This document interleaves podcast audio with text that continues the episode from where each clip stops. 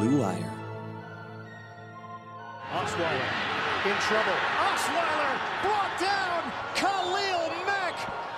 Oh, here comes Bosa. With or without a helmet. J.J. Watt will always put his fingerprints on a game. Steps up and he's going to be hit from the side and he's going down. That's a sack. Darius Leonard, the maniac. What's going on, everybody? Welcome to the Trench Warfare Podcast. I'm your host, Brandon Thorn. This is presented by Blue Wire. You can follow me on Twitter at Brandon Thorn NFL. And today I wanted to talk about some of the best offensive lines in football through the first half of the season. We're not quite through the first half. This weekend will be week eight, but we're, we're pretty far along and we have a really good idea, I think, at this point of what the top offensive lines in the league look like. If you follow my work on establishtherun.com, you'll know that I did a preseason ranking of all the 32 offensive lines in football.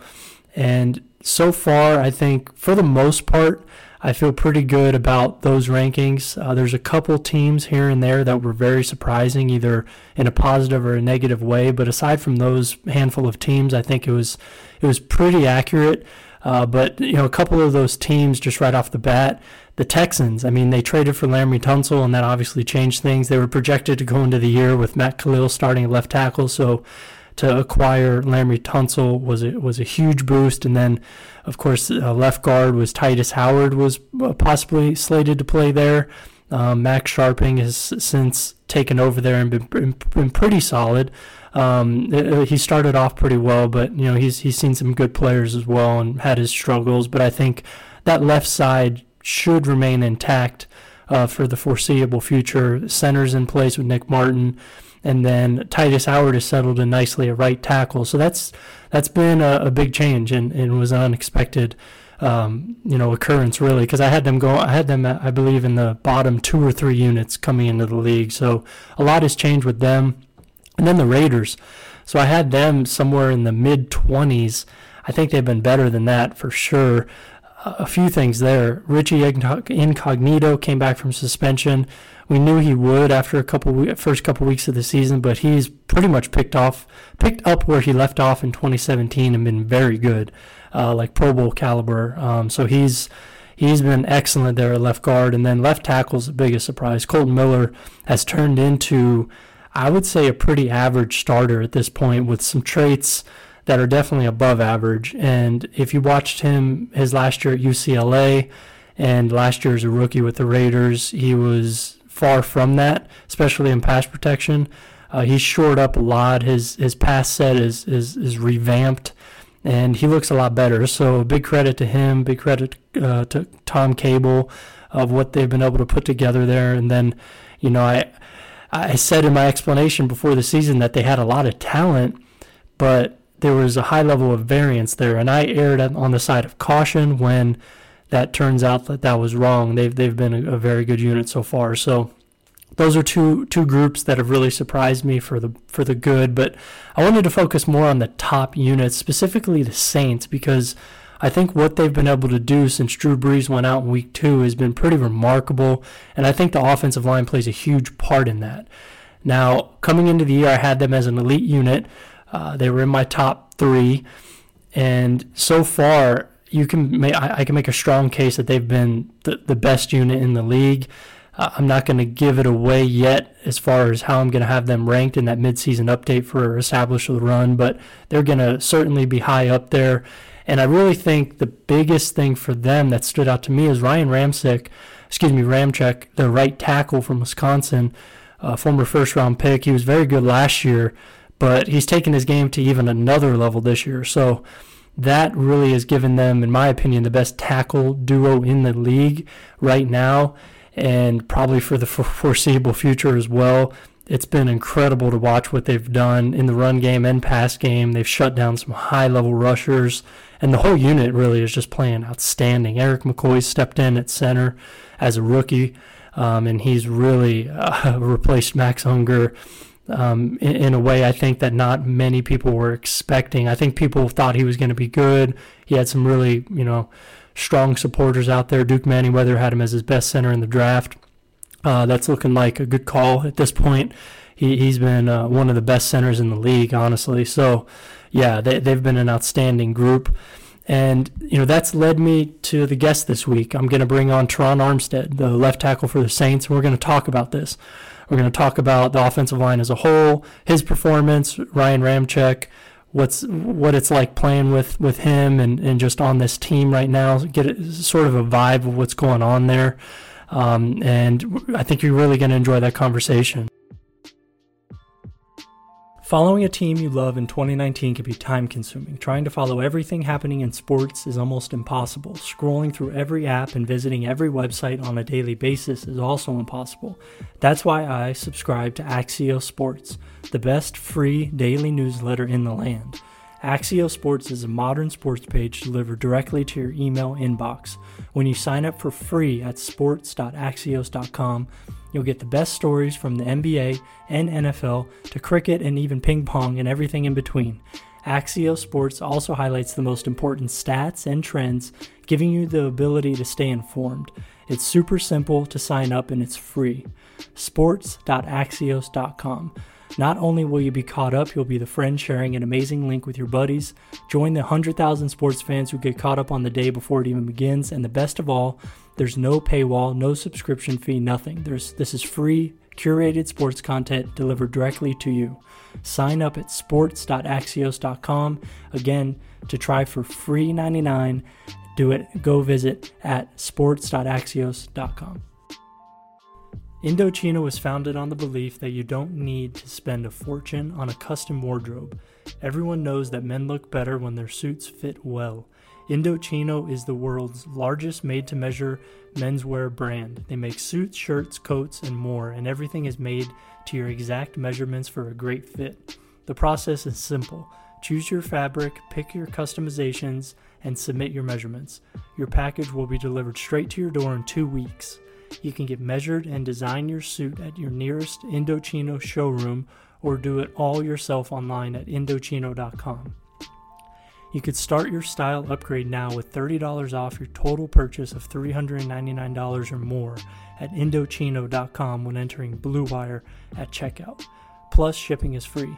That's Indochino.com, promo code BLUEWIRE for $30 off your total purchase of $399 or more. An incredible deal for made to measure clothing. You really have no excuse anymore to wear clothing that doesn't fit.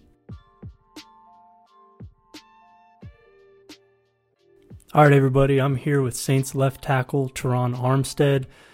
And I wanted to bring Terron on because of what the Saints have been doing this year. I think they're one of, if not the biggest storylines in the league right now, and rightfully so. I mean, the quarterback, Drew Brees, future Hall of Famer, he went down in week two. Teddy Bridgewater came in, and they've won five straight. So uh, I'm excited for this conversation. But, uh, Terron, welcome to the show, and thanks for doing this. No problem. Thanks for having me on. Yeah, absolutely. So so far this season, I mean, you guys you've won five in a row since Teddy took over a quarterback, and I think a big part of that has been the play of the offensive line, which I, I think you know coming in, I thought you guys were one of the elite units in the league, and you guys have certainly you know played up to that. And I think there's a strong case you guys have been the best unit in the league so far, just overall. And I think you guys have the best tackle duo right now going. So um, you know, with that said, though, what do you uh, credit, you know, your guys' performance to so far, and and how much of a part do you think that it's played in just the performance of the offense as a whole, and you know, what's allowed Teddy to get comfortable? Um, I mean, I, I, I think we've we've uh, we've done a lot of things well, um, working together, and uh, I think it's just been a, a progression for us. Um, going starting from from week one against Houston, a really tough D line, a tough defense, and uh, moving to week two with the Rams, week three Seattle, and I, just think we've seen some some really good defensive fronts, and uh, we've had our challenges for sure. We've had some some negative plays, some bad things take place, but uh, I think the best thing we have done so far this year is um, progress, and I, I think we are on a steady incline. Um, if you if you ask me, I think that um, from week from week to week that the things that has has bothered us and, and hindered us um, the week prior, we've been doing a really jo- really good job of emphasizing that and and understanding the reason that that negative play took place to prevent it to, from happening um, the next the next time. Yeah. So could you talk a little bit more? Maybe tell us one or two of those things that you're talking about without giving too much away. Is is it pass protection related, run blocking? Um, you know, which one of those things do you think you guys have been a little bit more focused on? Uh, I would say communication was the number one, um, especially early on. Uh, losing a guy like Max Unger, you know, long time um, centerpiece, uh, and, and, then bringing in Erik McCoy as a rookie. The communication between quarterback and uh, center or quarterback and offensive line it, is extremely vital and valuable to, to each play. So uh, we have a quarterback change week two, and so I think communication was our biggest our biggest uh, glaring problem um, starting early on, and then you know some uh, as far as gameplay, we we struggle with some with some stunts and and uh, D line movement early on that I think we're doing a, a better job of seeing pre snap and and responding responding better as a unit.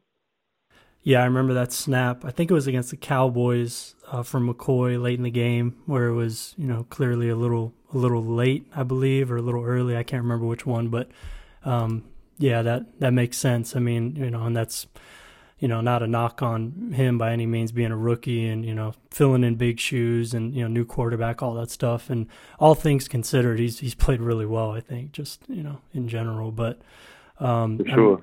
yeah, and, and and your performance specifically so far this season. I mean, last year, you know, we talked a little bit and uh, I thought last year, you know, you were having a career year. Um, unfortunately, you had that injury, um, but wound up coming back strong. Uh, this year, again, you're off to just a great start, playing like maybe the best tackle in the league. Certainly have a strong case for that. Um, and you faced uh, some really good competition too. Uh, you know, Robert Quinn in week four, uh, Shaq Barrett saw him, you know, in week five, and you know Barrett was kind of the talk of the NFL, and that kind of you know stopped after that game. Uh, and then week six against Jacksonville, you know, they have two really explosive rushers. And then last week against Khalil Mack in the reps that you faced him, pretty much shut him down with no help. So, and then this week, I mean, this might be the toughest test, honestly. I mean, Chandler Jones, he pre- predominantly lines up on your side. Uh, so that's going to be a, a, really, really fun matchup. But um, can you talk a little bit about Chandler and just some of the competition you've seen this year and, and maybe uh, like one of the games that stands out to you and, and what stands out to you about Chandler Jones? Uh, Chandler's an excellent, excellent player, man. He's a uh, he's a tough, tough challenge. He's hard to deal with for the for the entire day. For the entire day, he's a guy, um, a lot like Khalil Mack. When you have a guy that's that can beat you with speed and then can and also beat you with power. You know, a lot of times from week to week is one or the other. A guy likes to do either or. You know, but when you have those guys that can that can do both, it uh, makes it tougher to to game plan for and to to have a set plan for because you I'm a guy that like to take away one thing, the your your best thing, and when both of them are your best, you know it's kind of hard to kind of hard to do that. And he has a, a plethora of moves, um, different hand combinations, long arms, uh, extremely smart player. So yeah, Chandler is Chandler is he's an excellent excellent player for sure. And uh, you know we've we've seen some some great D lines and D linemen.